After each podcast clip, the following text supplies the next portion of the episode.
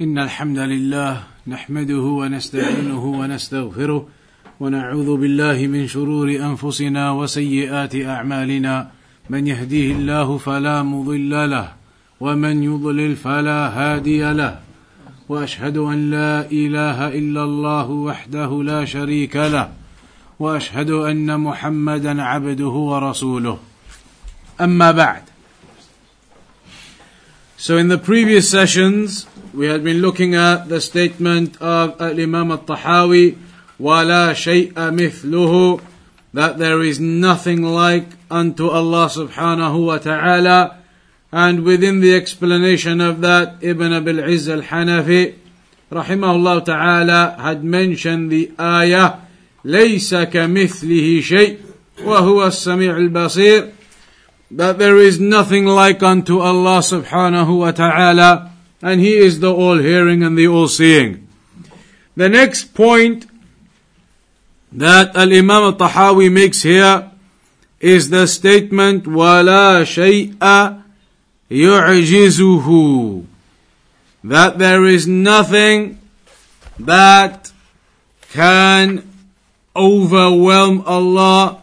There is nothing that Allah is incapable of. That there is nothing that can overcome, overwhelm Allah subhanahu wa ta'ala whatsoever. And that is because of the perfection of the ability of Allah subhanahu wa ta'ala. Nothing is able to overcome Him. Nothing is able to uh, uh, weaken Allah subhanahu wa ta'ala whatsoever. Allah mentioned in the Quran, ان Allah ala kulli shayin qadir. That indeed Allah subhanahu wa ta'ala is all capable upon everything, has the ability, the capability, the power over everything, the control over everything. And there are many ayat in the Quran that indicate this same point That indeed Allah is ala kulli shay'in qadir. That Allah is the all able upon everything. He is the one who is the all able upon everything. Many ayat وكان الله على كل شيء مقتدرا same meaning that indeed Allah is the all able upon every single thing. In another ayah, وما كان الله ليعجزه من شيء that there is nothing that can overwhelm Allah subhanahu wa ta'ala في السماوات ولا في الأرض neither in the heavens nor in the earth إنه كان عليما قديرا that indeed he is the all knowledgeable the all able the one in control of all of the affairs with the power over all of the affairs similarly in ayatul kursi in ayatul kursi where it mentions وسع كرسيه السماوات والارض ولا يئوده حفظهما وهو العلي العظيم that his kursi it extends the heavens and the earth and this is a topic which is going to be discussed in more detail later on regarding the throne of Allah, regarding the kursi, the kursi and the arsh, two different things, the throne of Allah and the footstool of Allah. Here it mentions the footstool, it encompasses the heavens and the earth. And we know that there is a hadith that gives us the proportions of these creations. It mentions in a narration that all of the heavens and the earth, all of the heavens and the earth, their size compared to the footstool, compared to the throne of Allah, it's given in an example. In that example, it mentions that the size of the footstool, the kursi, compared to the throne of Allah is like a ring thrown into a vast desert. A ring thrown into a vast desert. So you imagine the size of the desert. And then one ring is thrown into that desert. What is the size of that one ring in comparison to this huge desert that it's in? It is a tiny object in a huge area. That is the example of the size of the kursi, the footstool, compared to the throne of Allah. It is as though the throne of Allah is the comparison of the desert and the footstool is simply in comparison nothing more than a small ring in comparison to that vast desert. Then the narration goes on to say that all of this creation of ours, all of this creation that we live in and vast creation beyond that, the heavens and all the earths and all of this creation, compared to the footstool, not compared to the throne, compared to the footstool of Allah, then all of this creation becomes like the size of a ring in a vast desert, which is the footstool. That is the comparison of all of this creation to the footstool of Allah, that we are like a ring, the size of the ring in a vast desert. That vast desert being the footstool.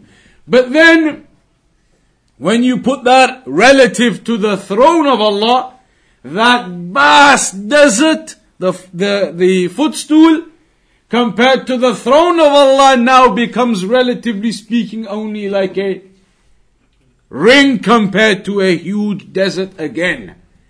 So then if you were to think about the size and the comparison of all of this creation to the throne of Allah, then where would that comparison be? If all of this heavens and the earth is only but a ring in a vast desert that is the footstool of Allah. But then the footstool of Allah to the throne of Allah now the footstool of Allah is only like a ring compared to the footstool that is a vast desert. You see the proportions, how they go. And where this creation is compared to the throne of Allah subhanahu wa ta'ala. And that's why it is mentioned that the throne of Allah is the ceiling above all of this creation. The ceiling of all of this creation. But the point being here, the point we are discussing is that nothing can overwhelm Allah, nothing can overcome Allah. Allah is capable and powerful and has ability over all things, even with the creation being the size that it is, the vastness that it has within it. Allah tells you, وَسِعَ كُرْسِيُّهُ السَّمَاوَاتِ وَالْأَرْضِ that the footstool of Allah, it encompasses the heavens and the earth. But despite that, لا يؤوده ولا يؤوده حفظهما that it does not burden Allah whatsoever the preservation of all of that creation. All of that creation in its vastness does not put any burden upon Allah in Allah being the all capable and preserving all of that creation. It does not take any difficulty or any burden upon Allah whatsoever. What is that to highlight to you? Allah tells you here His footstool, the size of it is such that it encompasses all of the heavens and the earth. And when they tell you about the space, these scientists, when they talk about space and the size of space, and they have all of these theories as to how big space is. But then you imagine all of this creation, we are just a speck compared to the footstool of Allah. Yet, despite the greatness of the creation, therefore, despite the greatness of this creation, Allah tells you it does not burden Him to look after the creation. It does not burden Him to preserve that creation.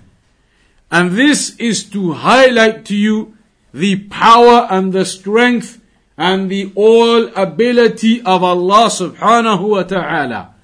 Because, and this is a principle to understand, here in Ayatul Kursi, لا يؤوده ولا يؤوده حفظهما it does not burden Allah to look after that creation, the heavens, the earth, all of the creation. It does not burden Allah to look after all of that and to preserve all of that.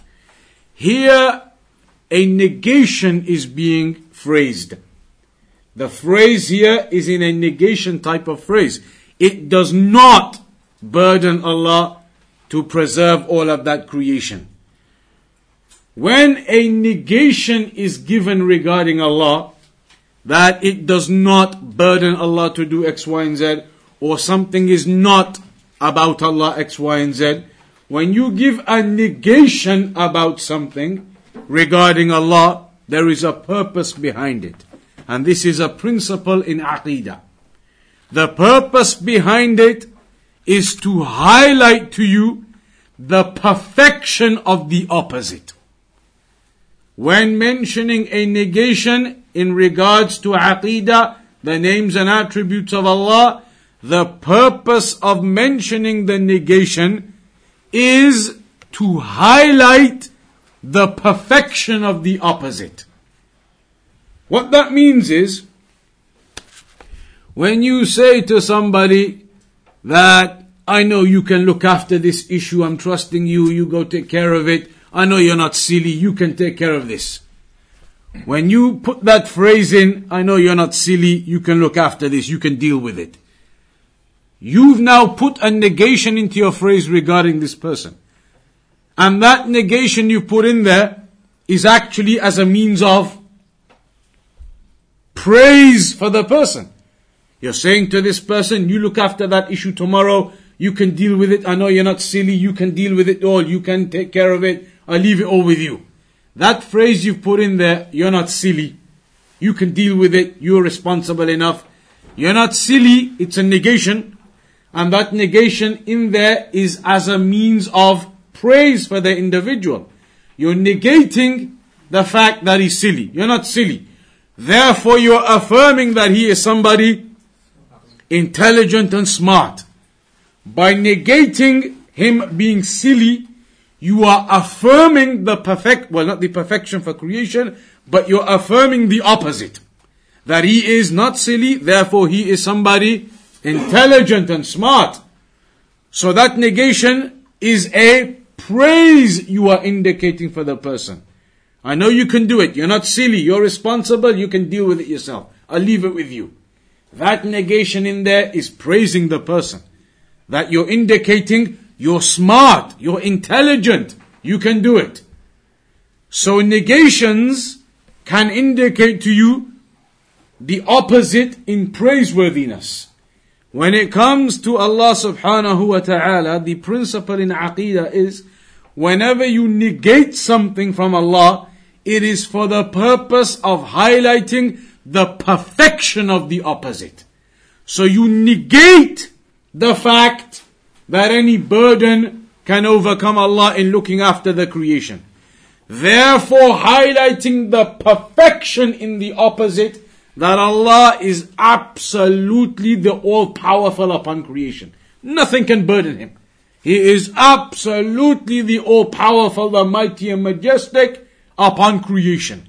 That is the point you're making by saying that Allah is not burdened by looking after them by phrasing it in that negative phrase, he is not burdened. What you are trying to show in that is the perfection of the opposite, that he is the almighty, the powerful, the one all capable. And that's why he is not burdened. That is the purpose of negations when it comes to names and attributes of Allah. To indicate and highlight the opposite. To make that even clearer, talking about the human examples, if you go back to that example now, you're telling somebody, you look after that issue tomorrow, you deal with it, you're not silly, I know you can take care of it. That's okay. If you were to say that to somebody, the person would understand that you're praising them. He thinks you're smart, and you can deal with it, you can take the responsibility, he trusts you, that's okay. But if I now come to that person and say, look, I'm trusting you, take care of tomorrow, you can deal with it, I know you can take care of it, I know you're capable, you're responsible, you're not silly, you're not stupid. You're not a donkey. You're not this. You're not, you're not, you're not a monkey. You're not uh, uh, foolish. You're not an idiot. I stand there for an hour making all of these negations. But all of those negations, are they not praise? You're not a donkey. I know you can do it. You're not a donkey. You're not an idiot. You're not a fool. You're not stupid. You're not silly. You're not as thick as a log. You can do it. Now, if I phrased it like that, what's he going to start thinking? All of a sudden, I'm not really praising him. Now I'm making a mockery. Now he's, he's going to say, okay, okay, I, I understand, I get it, I'll take care of it. That's enough. No need to go any further.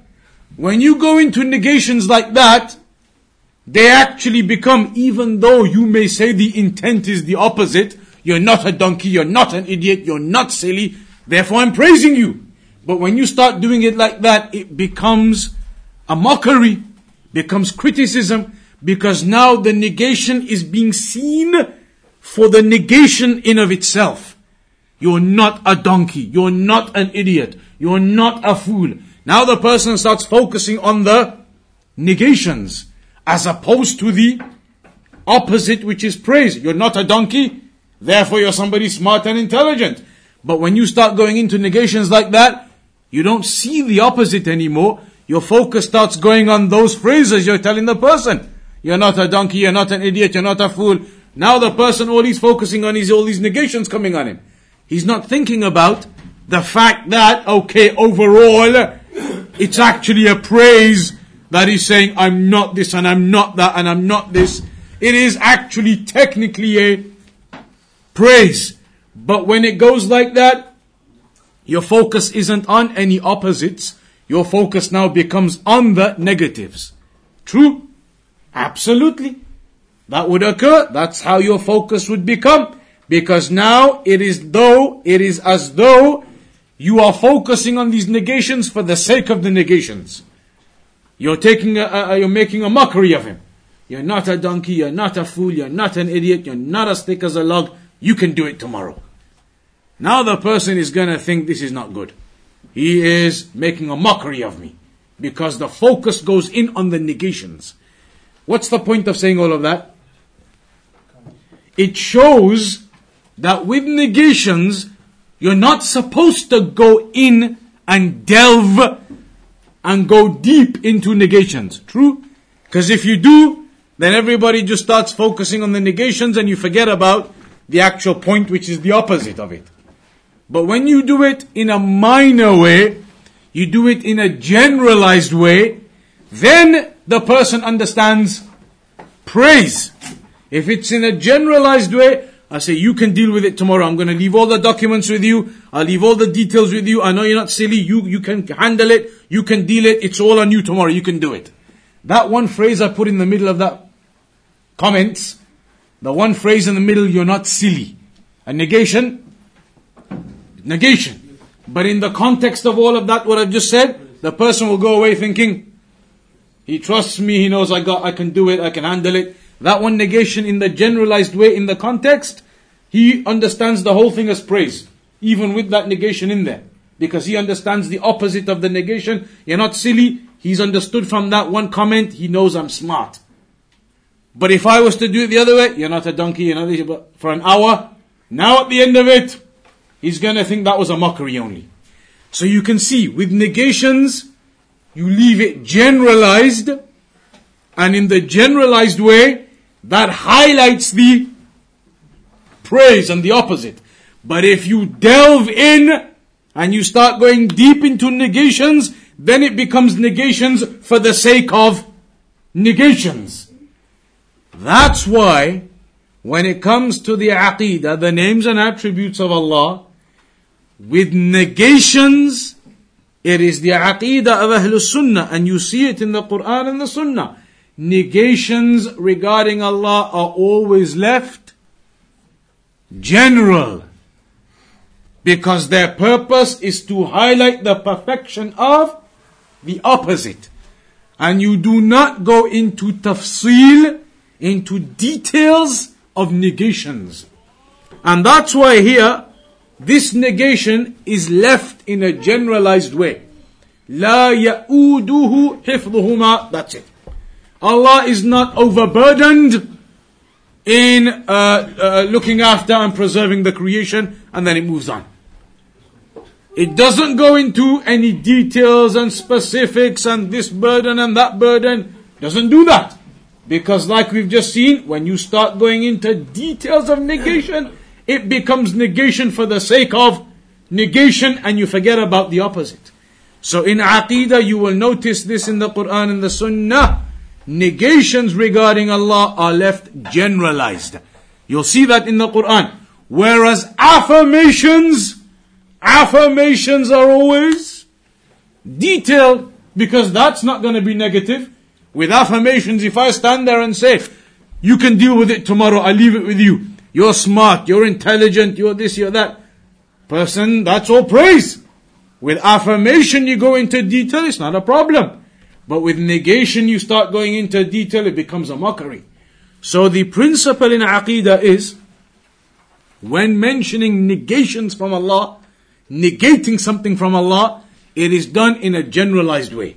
Because the purpose of it is to bring the attention to the opposite of the negation, which will highlight to you the perfection of Allah. لا يؤوده حفظهما He is not overburdened with the, the preservation of the heavens and the earth.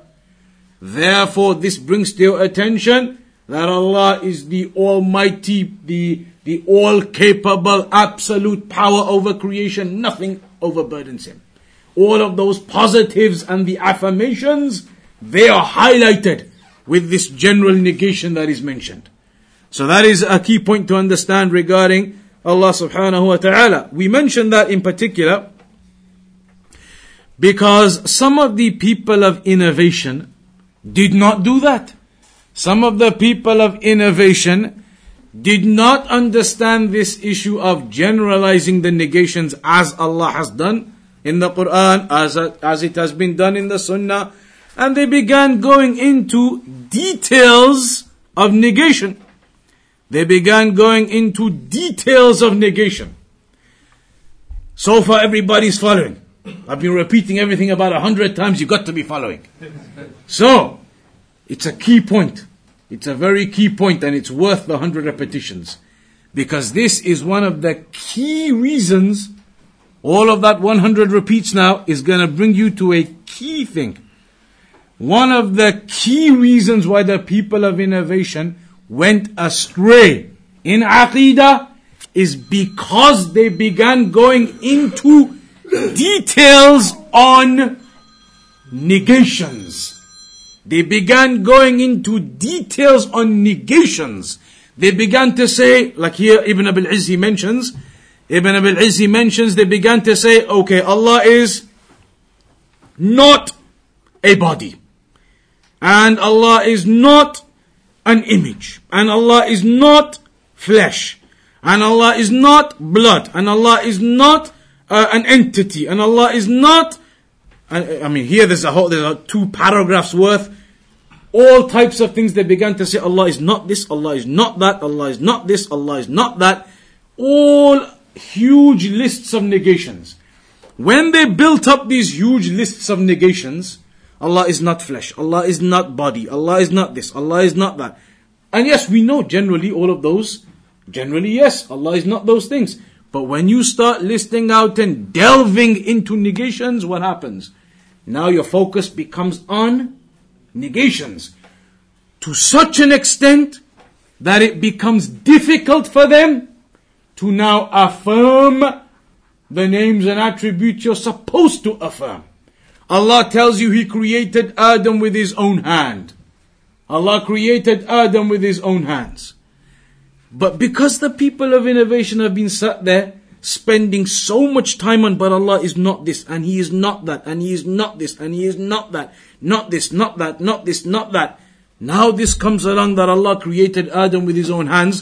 They say, but wait, Allah isn't this and this and this and this and this and this and this. If we affirm Allah has hands, then all of these millions of negations we've been talking about, it's going to be a problem. Allah's not supposed to be this, He's not supposed to be that, He's not supposed to be this. They've gone into so much negation that it's left almost no possibility for them to be able to affirm the attributes anymore. They say, okay, Allah is not flesh, Allah is not meat, Allah is not this, not that. So hand, how can we affirm hand? Hand is, in their mind, flesh and meat and these things. And they've been negating all of that, which is true. But they've delved into and gone into such detail on those negations. Now their minds are on those negations. Allah cannot be this, cannot be this, cannot be that, cannot be this, cannot be that. Okay, a million negations.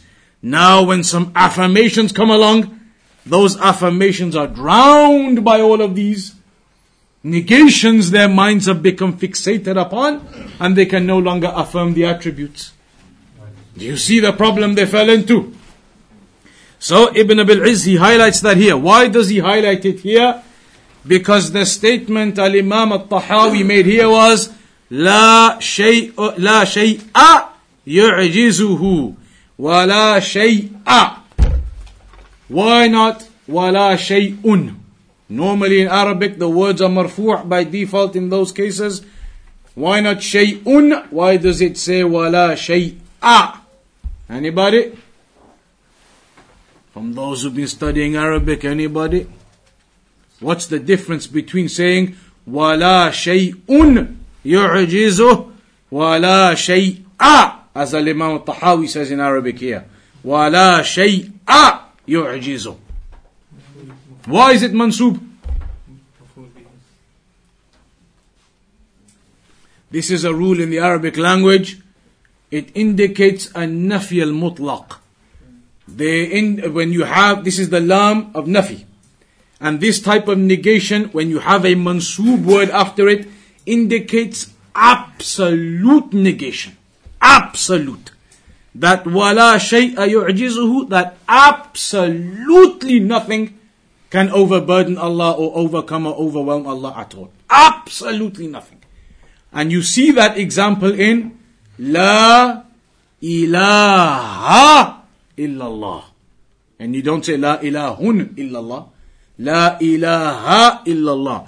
That there is absolutely no deity deserving of worship in truth except Allah. Absolutely no deity. This indicates absolute negation. There is absolutely nothing that can overcome, overwhelm, weaken Allah subhanahu wa ta'ala whatsoever. In the context of everything we've just been talking about, negations, affirmations, and not delving into the negations, they are left general. There's another example in Ayatul Kursi itself. What's another example in Ayatul Kursi of a generalized negation? That is there as a generalized negation so that you understand from it the perfection of the opposite.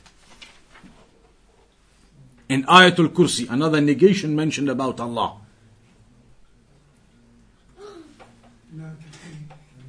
Hmm?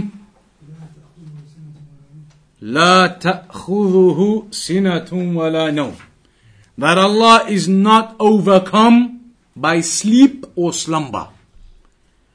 Left at that. Doesn't go into what type of sleep and what type of slumber and this sleep happening and that slumber happening and this can't happen and that can't happen. Any of that? Nothing. All it just says is Allah is not overcome by sleep or slumber. That's it. Now we can understand from that the perfection of Allah in the opposite. So Allah is not overcome by sleep or slumber. This indicates the perfection of the power of Allah. Because for us, that's a weakness. That we spend a third of our lives, you live for 60 years, 20 years of your life you slept. You slept. 20 years of your life you slept. Every day, a third of your day is in sleep. You lived for 60 years, 20 years out of your 60 years, you were unconscious, asleep. Only 40 years you were out and about and doing things. That is a weakness for humans. A weakness that we have to sleep. A weakness that we are overcome by lethargy. We're overcome by fatigue. We're overcome by tiredness. That is a weakness. We see for Allah, لا تأخذه سنة ولا نوم. No sleep or slumber overcomes him. Generalized negation is given to us. We understand from that the perfection of Allah now. Allah the Almighty, no ever sleep, nothing, no sleep, no slumber.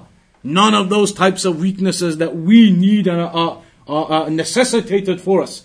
We cannot have energy or ability without sleep and slumber. But we see the greatness and the might and the majesty and the perfection of Allah from this general negation that Allah is never overcome by sleep or slumber. And that's it, you leave it at that. Doesn't go into how this sleep and that sleep and this happens and that happens and all types of negations until your mind becomes focused on that and you don't even realize what it's trying to tell you about the might and the majesty and the perfection of Allah, that He is the all capable, the Almighty, never overcome by anything, never overcome by fatigue or lethargy or sleep or slumber or anything. So that is what the point is, and that is what Al Imam Al Tahawi is highlighting here. La shay'a yu'jizuhu. Nothing uh, can overwhelm, can overcome, can have any impact in the weakening. Nothing can do that to Allah subhanahu wa ta'ala whatsoever, indicating to you the perfection of Allah's uh, the life, the Allah's life and Allah's ability and power and uh, might and majesty. So that is the principle to remember here. When negating things, they are left general. Affirmations go into some of the details. As for the people of innovation, they sat there making lists and lists and lists of all of the things that Allah cannot be. Instead of stopping to think for a moment that Allah is telling us and affirming to us all of the things that He is, they sat there in negation. Allah cannot be this and cannot be that and cannot be this and cannot be that. Negation, negation, negation. That's what they did. So when affirmations of attributes came along, they got drowned by all of these negations their minds were in.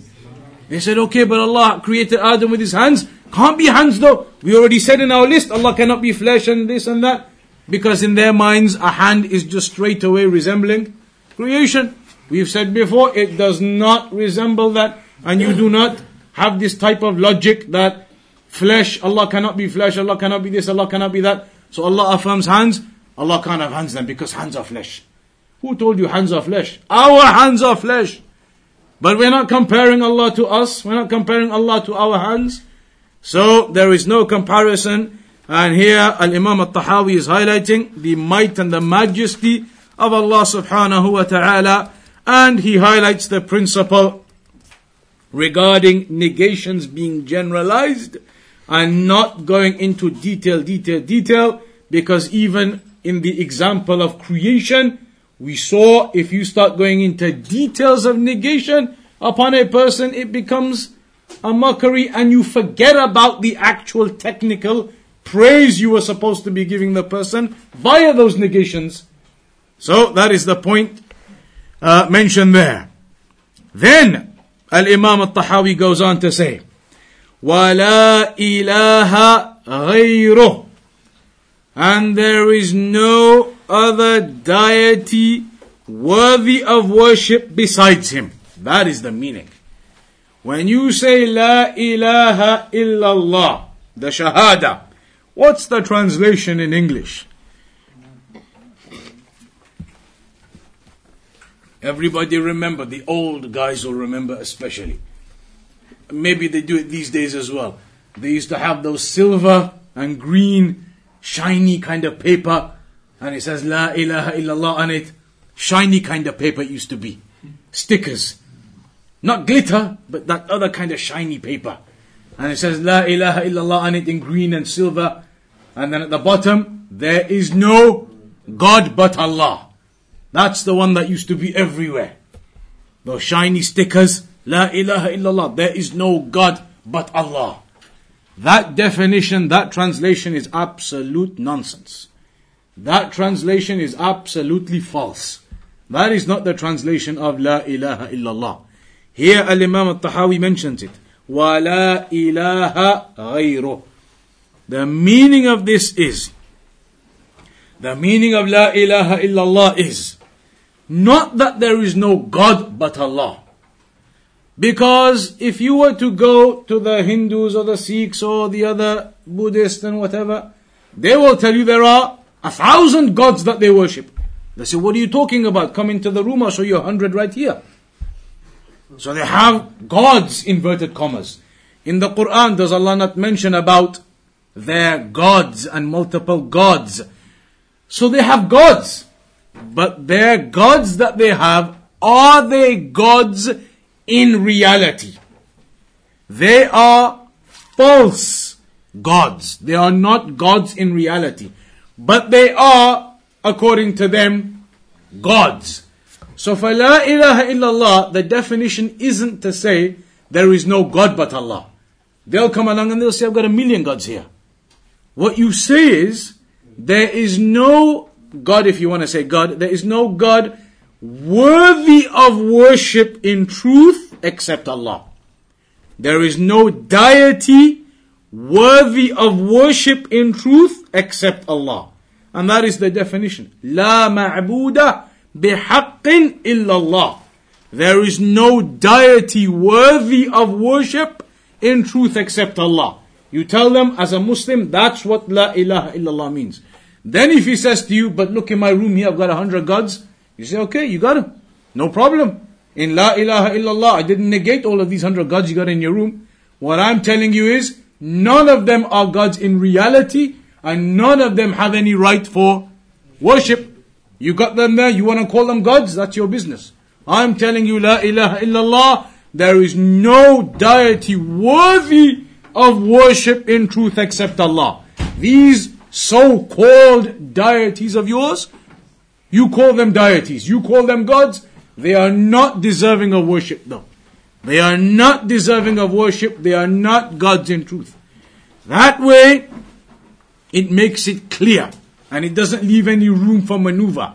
On top of that, when you say there is no God but Allah, and you say that's the meaning of La ilaha illallah, it's wrong again because that is simply saying that there is only one God and there are no other gods, meaning there's only one God who created everything and provides for everything and gave life and death to everything.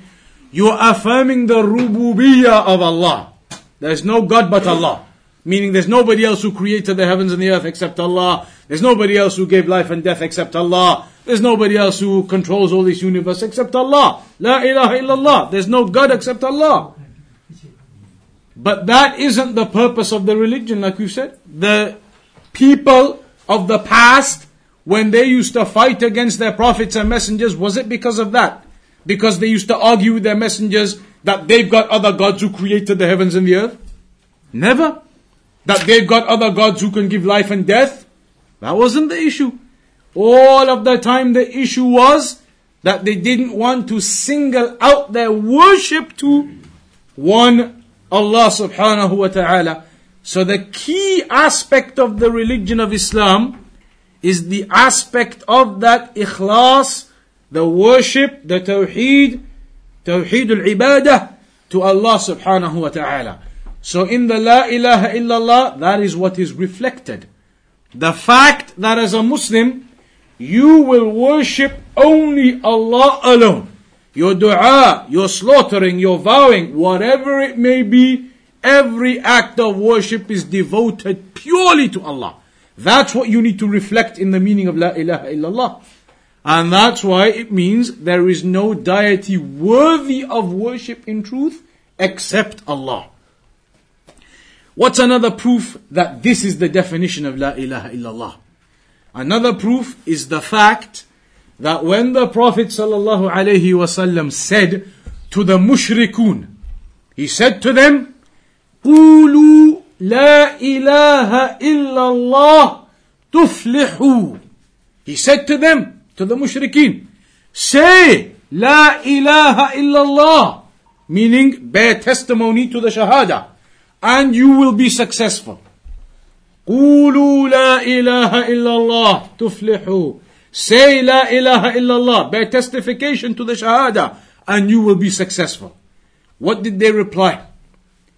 They said, in amazement, أجعل الآلهة إلها واحدا إن هذا لشيء عجاب Their reply and their response was, is he making all of our gods into one? That is something strange. They understood straight away from La ilaha illallah what the Prophet wanted from them.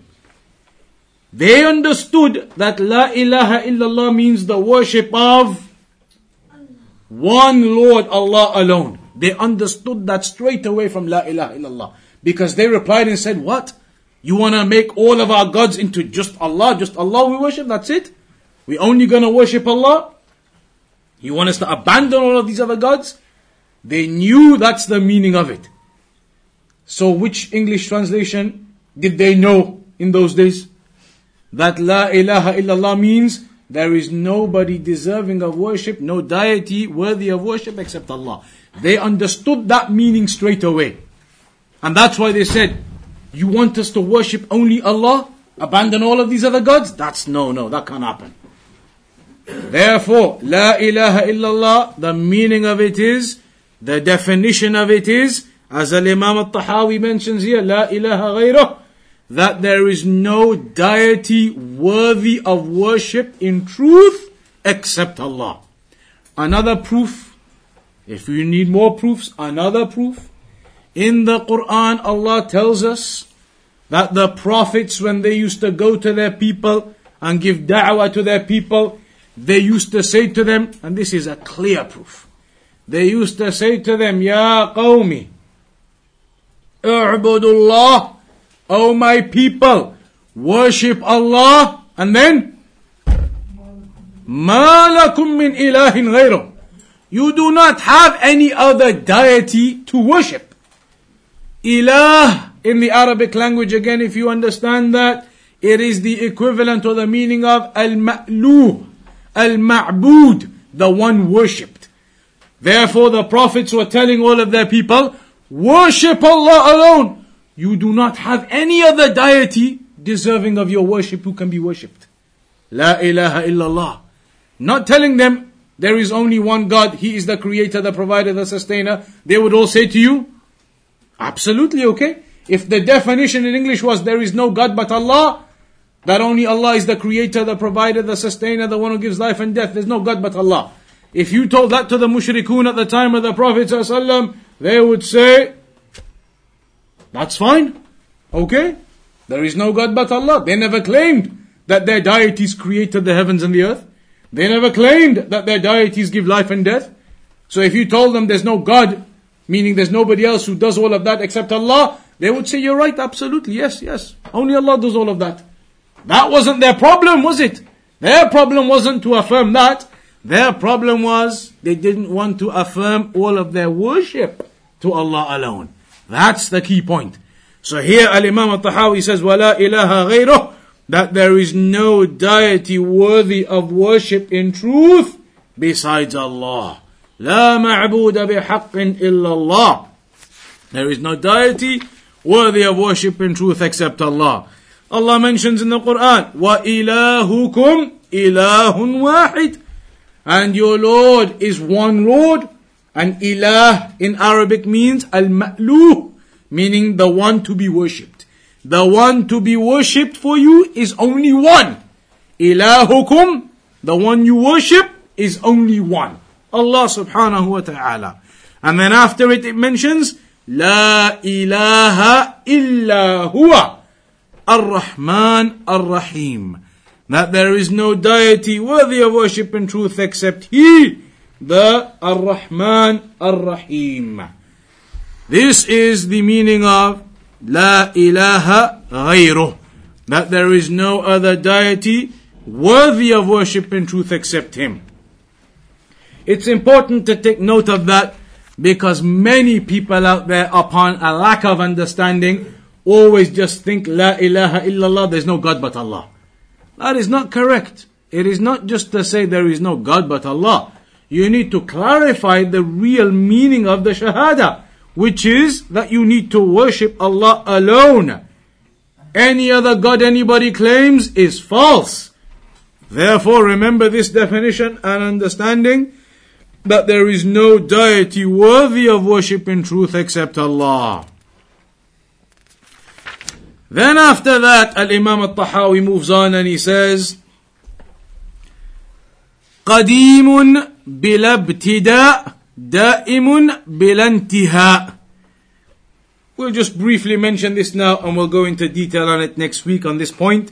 Here he said that Allah is قديم بلا ابتداء دائم بلا انتهاء قديم بلا ابتداء that Allah is literally in English you might say old without a beginning meaning that Allah has no beginning he always was and دائم بلا انتهاء uh, forever without an ending and that generally is referring to the ayah in the Quran the same meaning هو الأول والآخر He is the first and the last. That Allah always was and always will be. No beginning, no end. Allah always was and always will be. No beginning and no end. That is the point Al Imam al Tahawi is going to discuss here. Uh, Ibn Abil Izz rather is going to explain here. Uh, that's what we'll begin with inshallah ta'ala from next week then uh, Uh, at the same time at 7 p.m. We'll conclude upon that point for today. Any questions or anything on that so far?